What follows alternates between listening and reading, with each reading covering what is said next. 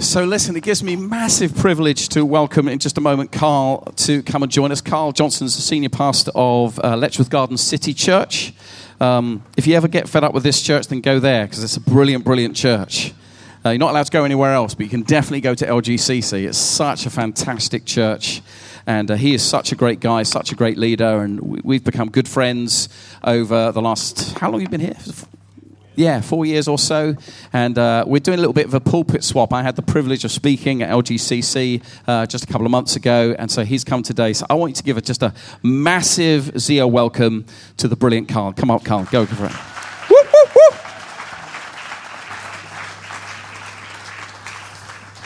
Brilliant. Good morning.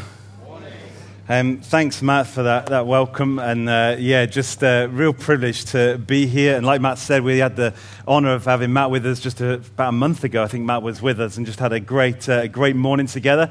And uh, it's my turn, and uh, just a real joy to come. We love Matt, we love Zeo Church. We hear lots about you and what you're doing for God's kingdom. And, um, you know, we're one church, aren't we?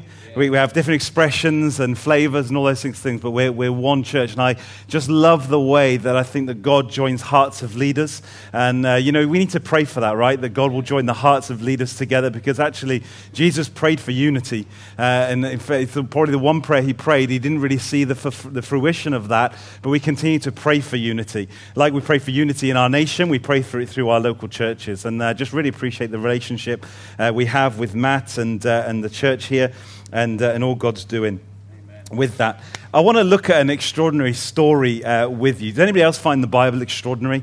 Uh, I, I, read it and I've read it for many, many years and find myself reading again similar stories, stories that I've read before, but finding just new extraordinary things in there that God wants to reveal to me. You know, you can read a portion of the scripture in one season and you read it in another season and it just pulls something new out for you. Anybody find that? And just, I think it's just the extraordinary way the Holy Spirit works and moves in our lives. And we'll look at an extraordinary story with you in, uh, in John chapter 8. So if you've got your Bibles, uh, you can head to John chapter 8. And I've called this morning um, Graffiti and Grace graffiti and grace. You can't help but notice uh, these days that wherever you go, uh, there is graffiti, right? Uh, you kind of just, it's like a mo- part of modern society today that graffiti uh, just seems to be um, everywhere you go through. In fact, even on the way here today, you under, um, kind of go underneath, drive underneath the, the railway stations and you see graffiti. You walk through alleyways and, and all sorts of kind of around community centers, you see graffiti. It just seems to be everywhere around us. In fact, um,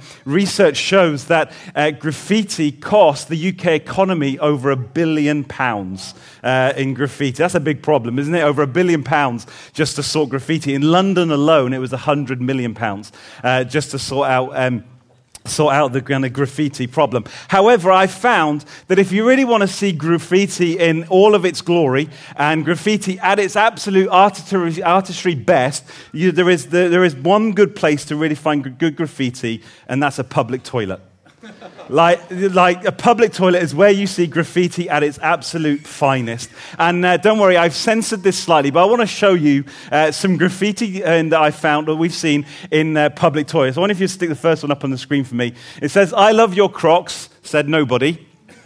I, think that's a true statement wherever it's written. Uh, the second one is this is my personal favorite. One out of five, I would not pee here again. I think that was my personal favorite, uh, their recommendation or lack of recommendation. Uh, and then the third and final one, it says things I hate. Number one, vandalism. Uh, number two, lists. Number three, irony. Uh, number four, lists again. And then five, repetition. And then the final one there is inconsistency. Uh, you know, whatever your whatever your thoughts, whatever your views on uh, graffiti, whether you admire it for its fine handiwork that it, that it, can be, or vandalism, or just good artistry, in many ways it doesn't really matter. Um, but actually, what we see is on three different occasions in Scripture, we see God's graffiti.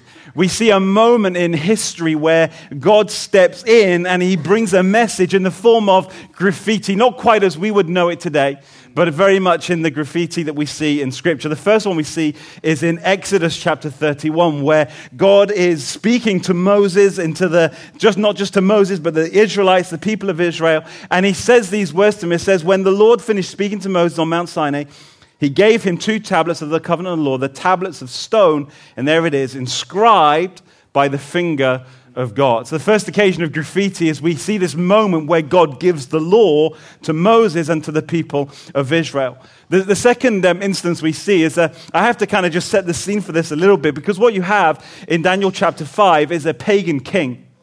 And this pagan king, he, he throws a banquet, if you like. And, and, and in the middle of this banquet, when all of his guests have gathered, he does something that I wouldn't really recommend. He begins to mock God. And he has this banquet, and as the crowd is there, he begins to mock God in this banquet, and suddenly something happens, and it says, The fingers of a human hand appeared on, wrote on the plaster of the wall. Now, I've been to some parties. I, have never been to a party where suddenly the finger be, of somebody, be, give a human hand, begins to write on the wall. Has anybody else been to those kind of parties? If you find yourself in one of them, I suggest you get out very quickly but it says here, and it says, near the lampstand, the royal palace, the king washed as the hand wrote. In fact, it's hilarious. As you read that on in that book of Daniel 5, it says that the king's knees knocked together. I mean, well, they would, wouldn't they? I mean, my knees would be knocking at that point. And so here we see this message where effectively God brings a judgment against this king. And then we see the third instance. And the third instance is a story that I really want us to dive into and pull out something of what I believe God wants to share with us um, this morning. And it's in John chapter 8. And here is a message where Jesus, he writes, he graffitis into the dust of the ground, and he begins to speak a message, a profound message of grace, not just into the life of one individual, but into a group, a collective group who gather together. And so we pick up this story really at the back end of John chapter 7 because there's just a verse there where it begins. And if you've got your Bibles open or your iPads on, you'll see straight away something that's different to the rest of Scripture or the rest of the book. And what you see is a, a moment when um, uh, you see here that oh, the, the scripture is in italics. The text is in italics, and the earliest manuscripts of the Bible didn't have this story in here. It wasn't a story that was in the very first manuscripts of the Bible, but it seems to have been added later. And theologians, scholars, basically people far more intelligent than me, far smarter than me, they began to look at this story and it recognized that it had the hallmarks of, one of, the, of, a, of something that actually happened. It was a real story, a real event that happened, but was later added to Scripture. All sorts of historical evidence that this story, this actual event happened. And when they began to look at who was the author of it, they said it was most likely to be John because it echoed the characteristics, the themes that John would speak about in the rest of his book. And so while there is debate around who wrote it, the, most scholars, they would say that the John who wrote this gospel wrote this story. And so we pick up this story here in verse 53 of chapter 7. And it says, Then they all went home, but Jesus went to the Mount of Olives. Verse 2. At dawn, he appeared again in the temple courts where all the people gathered around him and he sat down to teach them. Let me just pause there for a moment. What precludes this story is a festival. It's a gathering of people that was very common in this time. It was a festival called the Feast of Tabernacles. It sounds exciting, right? Any party goers in the room, like that's the feast to go to, is the Feast of Tabernacles. And so that all of kind of these people, they gather in Jerusalem for this well known, this traditional feast. And it's come to the end of the feast, and all the people are going home except Jesus. And it says there in verse 1 that Jesus goes to the Mount of Olives. The Mount of Olives was a significant place for Jesus. It was a, it was a go to place for Jesus. When he was in Jerusalem, he would go to the Mount of Olives. What was significant about the Mount of Olives? The Garden of Gethsemane was in the Mount of Olives. And so Jesus would retreat there to pray. In fact, if you fast forward through John's gospel, you'll get to a moment where Judas is about to betray Jesus, and it says that Judas knew where to find Jesus. It was at the Garden of Gethsemane. And so this was a popular place for Jesus to go to. He would go there, he would retreat from the crowd. He lived much of his life in public, um, public kind of squares and ministry. But this was a moment when he retreated, but he retreated because the next morning he had an appointment. He had a meeting at the temple courts, and so he, he, the next day he goes to the temple courts, and the Bible says that he began to teach the people. It was common for a rabbi to sit and teach. In fact, um, the fact that Jesus sat is not, a, is not just a lost piece of information for us because rabbis would regularly sit down to teach. In fact, when they sit down, there would be a seat, a stool, if you like, and when they sit on that, it was known as the seat of Moses. It was a place of significance, of influence. You, you knew that the rabbi was about to teach because he would sit on the seat of Moses. But you see, a crowd gathered not because a rabbi was about to teach, although Jesus was a rabbi, there were many rabbis. Were crowd was growing because this was Jesus and his reputation was growing. There was an intrigue, there was an interest in this guy, this man who was not just a rabbi, but this guy who called himself Jesus and who proclaimed to be the Messiah. And he didn't just talk about being the Messiah, he backed it up with demonstration. And there was a momentum and there was a message that they liked and what they heard from this Jesus. And so the crowd begins to gather out of a place of intrigue. I don't know what brought you to church this morning, to Zeo Church. I don't, you maybe this is your home, this is where you regularly gather. Maybe you're here as a visitor, as a guest. Whatever you're here for, I pray that you never lose the intrigue of Jesus. I pray that Jesus and the Word of God would always draw you to know more about who He is. That we would not just get used to singing songs about Jesus, praying to Jesus, but in all those things that we would grow in our love and our admiration for who He is and what He brings into our lives. There was an intrigue about Jesus. The crowd began to gather. Verse 3, it says, The teachers of the law and the Pharisees, a group of people who, as we read the Bible, become very familiar to us. They, if you like, they're the interpreters, they're the keepers of the law. They're the ones who set the standards and want to, even though they don't hold it themselves, and we see that through Scripture, they hypocritically begin to uphold it for many other people. And if I'm honest, they, they don't really like this message that Jesus carries. Because he, he, Jesus, the way he, the way he interprets Scripture and the way that he interprets the law is not the way that they've upheld. It's not the way that they interpret. And so they don't like the way that Jesus, this rabbi, is going about his message, but they also don't like the crowd he's beginning to attract because it's not the people that they want to associate with. And so there's, there's a, a thing here where Jesus is repelling the Pharisees, the teachers of law, and they're equally repelled by Jesus. And what we're about to see is a moment here in verse 6. We're about to see a moment in this story where these teachers, these Pharisees, are about to set a trap for Jesus. And so we carry on the story in verse 3. It says, Teachers of the law, the Pharisees, they brought in a woman caught in adultery. Listen to this. They made her stand before the group. Imagine that moment with me. Imagine a moment when Jesus he sits down to preach and he's getting into full flow and suddenly there's a disturbance. Suddenly there's a moment when somebody else becomes the center of attention. This sermon has just suddenly taken a tour, a detour away from perhaps what the crowd thought it was going to be. The crowd suddenly are interested, they're intrigued, they're awake. If they're prone to sleeping through a sermon, they're awake now because suddenly something different has begun to happen. Suddenly something is happening in this moment. And the, the woman, she, we, we can assume that she's not looking her best. She's She's not just being accused of adultery, she was caught in the act of adultery. She's not looking her best. She'd be disheveled at best, half dressed embarrassed, ashamed, because suddenly now everyone, this crowd, knows her community is aware. She would be humiliated and afraid. In verse 4, it goes on. It says, Teacher, this woman was caught in the act of adultery. In the law, excuse me, in the law of Moses, commanded us to stone such women. And here it is says, Now what do you say? And they were using this question as a trap in order to have a basis for accusing him. So we have a moment here where Jesus, he's, he's caught in the spot. Put on the spot and they're wanting an answer from him. They're fully interested because the crowd are leaning in in this moment. They're fully interested in what's happening because this woman is there and they're asking Jesus about what would he do with this woman as she's there, the center of attention as every eye and every thought is on this poor woman.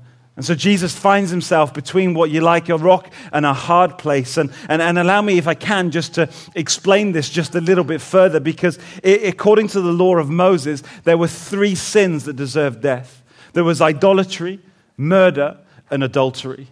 Three sins that, according to the law of Moses, you didn't need to think about a response. The response was automatic death.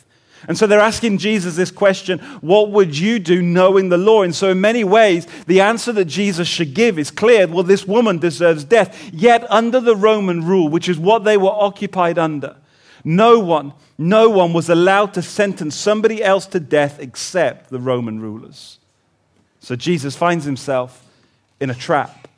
A trap that's beautifully set by the Pharisees and the teachers of the law. And they're saying, What would you do, Jesus? And here's the trap. Because if Jesus says, Stone the woman, according to the law of Moses, they would report him to the Roman rulers as a revolutionary who just does everything he wants to do whenever he wants to. Yet, if he doesn't stone the woman, they would accuse him and say, How can you be a rabbi who chooses to uphold the law of Moses, yet you won't even follow the law of Moses? And so they want to discredit him as a rabbi, but they also want to discredit him as the Messiah. And so they catch Jesus in this moment.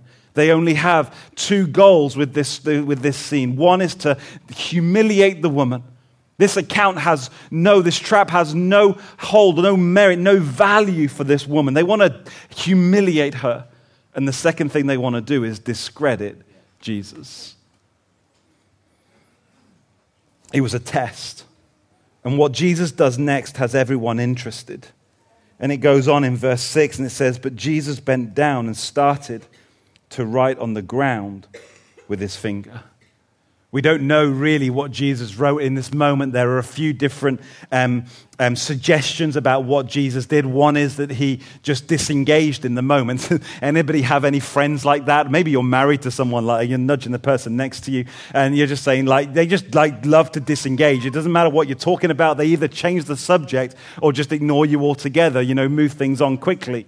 You may something that Jesus just disengaged. I don't think he disengaged for one reason. He continued to converse with the crowd and with the teachers and the Pharisees. Another suggestion is that Jesus just got bored and started to doodle. Any doodlers in the room? Some of you are doodling right now, aren't you? He's like, I wish this guy would shut up, you know? Like, like some say, Jesus just began to, to doodle. I, again, I don't think Jesus doodled for one simple reason. We know about Jesus that he always did his father's business. The father's business was always with purpose. Jesus didn't do anything just to occupy time or to do anything. He always did something with a sense of purpose. In fact, I want to suggest to you that in this moment, Jesus did something so significant, so significant that it impacted not just those who accused this woman, but it impacted every onlooker, every crowd member, every person that was just observing this moment. You see, in this text, it's interesting because John, the writer, he uses a Greek word called grapho. And this word grapho means to write down. But you see, Jesus intensifies the situation because before he, he uses this word grapho, there's a preposition to Jesus in, his write, in, in John's writing, sorry. And John uses this word and he says katographo. Now, there's only one other time in the Old Testament when we see this phrase katographo written down, and it's in the book of Job. And in the book of Job, it says these words it says, For you write down bitter things against me. And so here, John uses this word, katographo, to write down bitter things against someone else. And so Jesus is writing in the dust, and he's, as they accuse, and after they accuse this woman, it goes on, and it says, And when they kept on questioning him, he straightened up and he said to them, Let any one of you who is without sin be the first to throw a stone at her. And again, he stooped down and he wrote on the ground. What is Jesus writing in this moment? Because he's suddenly holding the attention of everyone in this moment. And he says to them, If you without sin, if you without sin, you be the first to cast the stone. And potentially in this moment, Jesus is writing down each of their sins. Because you see, the thing we know about Jesus is that he knows all the human heart. He knows every thought, He knows every activity, He knows every temptation, every addiction, every failure, every moment when we've won, every moment when we've lost. Jesus knows all those moments. And as He looks eyeball to eyeball into not just those who accuse uh, this woman, as He looks into the eyes of the crowd and He sees them knowing everything about their heart, He steps down into the dust and He begins to write. And I wonder in this moment if He begins to write things like liar, cheat, adulterer. And I can keep going because uh, all of us in this room, there are moments when we've struggled with these things. And I can keep the list going until I hit something that you struggle with, like lust, like theft. And Jesus begins to write and he begins to graffiti in the dust. And what happens next is so profound that it moves us to respond to this story. Because in verse 9 it says this it says, at this. In fact, other translations say, at once. Without even thinking, at once, those who heard began to go away, one at a time. The older ones first, until only Jesus was left with the woman still standing there. One by one, they begin to disperse. The crowd, with the older ones first, they begin to leave the scene, recognizing their own issues, recognizing their own struggle, recognizing their, their own kind of rhythm where they feel like they fail over and over again, giving in to the same sin, the same temptation, the same thing that they have all the time. And you see, this teaching here, this moment here, this significant moment is so reminiscent of the message of Jesus on the Mount in Matthew 7, when he speaks to the crowd and he says, Take the log out of your own eye before addressing the speck in someone else's. Jesus is consistent in the message that he begins to put on to this crowd and this people. And so each leave, and we're left with two people. We're left with two people, two very different people. And in fact, it's not just their gender that separates them, that differentiates them. Because what we have is Jesus. The Bible says he is without sin, fully righteous. Yet we have this woman caught in the act of adultery, unrighteous, unclean, guilty of sin, guilty of something according to the law of Moses was punishable only by death. And we're left with these two people we reach the point in the story where the only one left is the only one who's able to judge her. And so it goes on. And Jesus straightened up in verse 10 and he asked her, Woman, where are they? Has no one condemned you? And then we look at this grace. This broken and shamed woman as she lies there in the dusk in probably what is the darkest moment of her life and Jesus speaks into her in verse 11. And he says, Woman, where are they? Has no one condemned you? And she replies, No one, sir. And then Jesus looks eyeball to eyeball with this broken, humiliated, shameful woman. And I believe he speaks the most grace filled, loved filled words in history. And he says to her, Then neither do I condemn you. Then neither do I condemn you. Some of us, we've walked into this room today. I don't know eh, hardly any of you, maybe one or two of you. I don't know your stories, but I know enough of humanity and I know enough of the things that we struggle with over and over again. And we've walked into this room today, and if we're honest and hand on heart, we walk in with some darkness in our heart.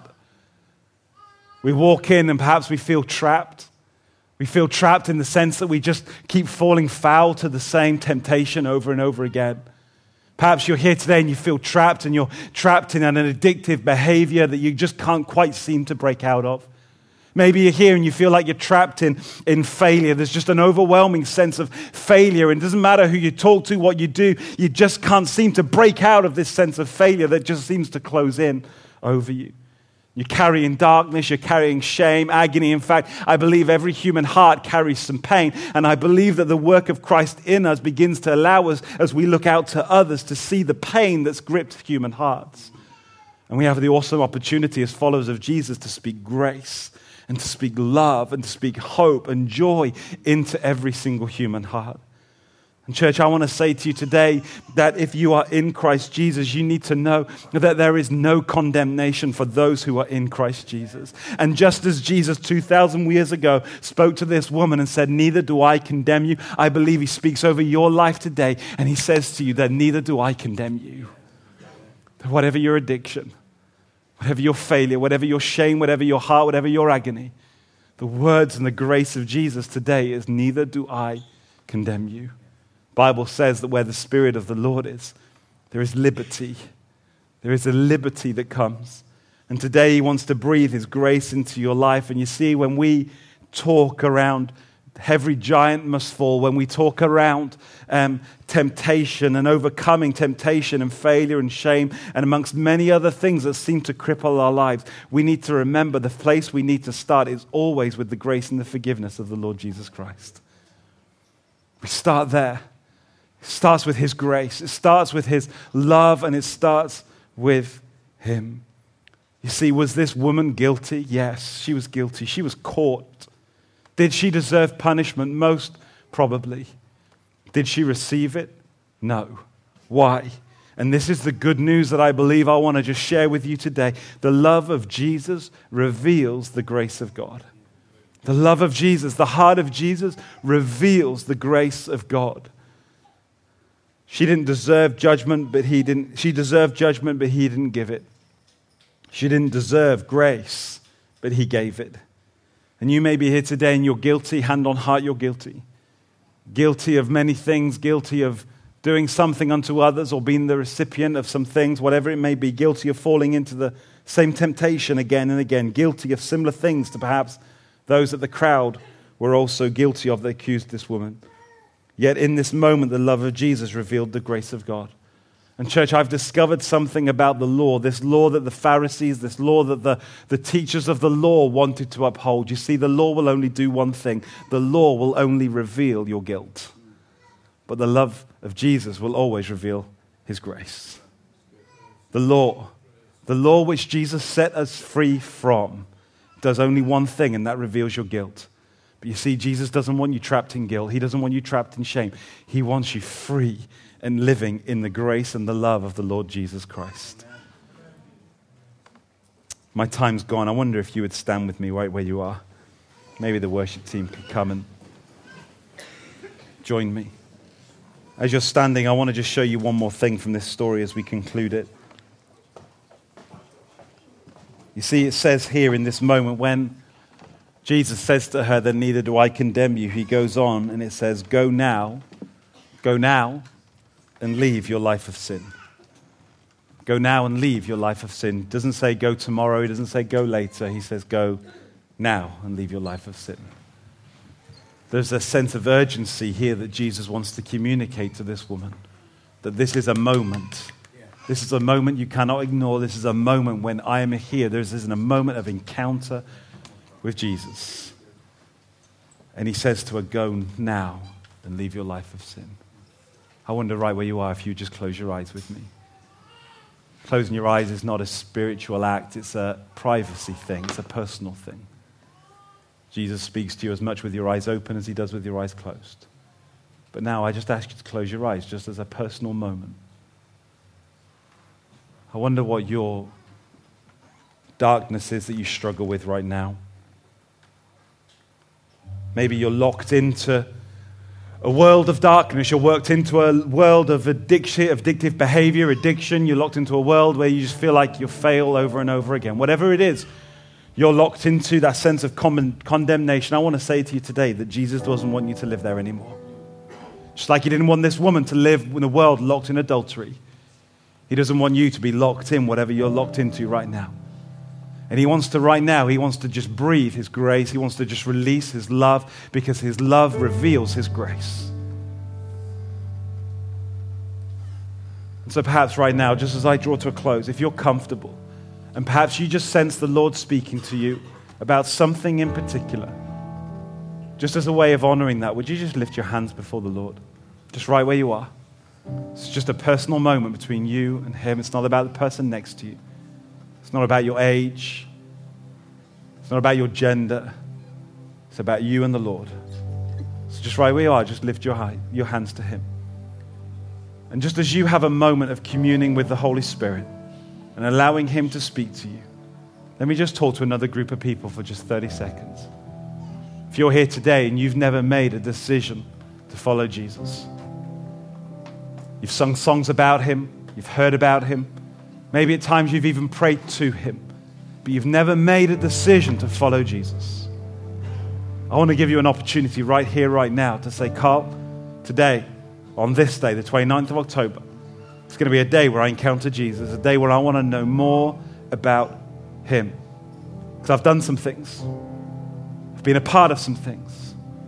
I've had some things done to me that I think Jesus might just want to set me free from. If that's you, it begins with following Jesus. It begins with making a mark, a moment where you say, I want to follow him. I want to know his love. I want to know his grace. And I'm sure there'll be some people that want to talk to you afterwards. If that's you today, with every head bowed, eye closed, would you just slip your hand in the air and just hold it there for a couple of seconds and then take it down again? Say, Carl, that's me. I want to make that decision today. Thank you. Is there anyone else?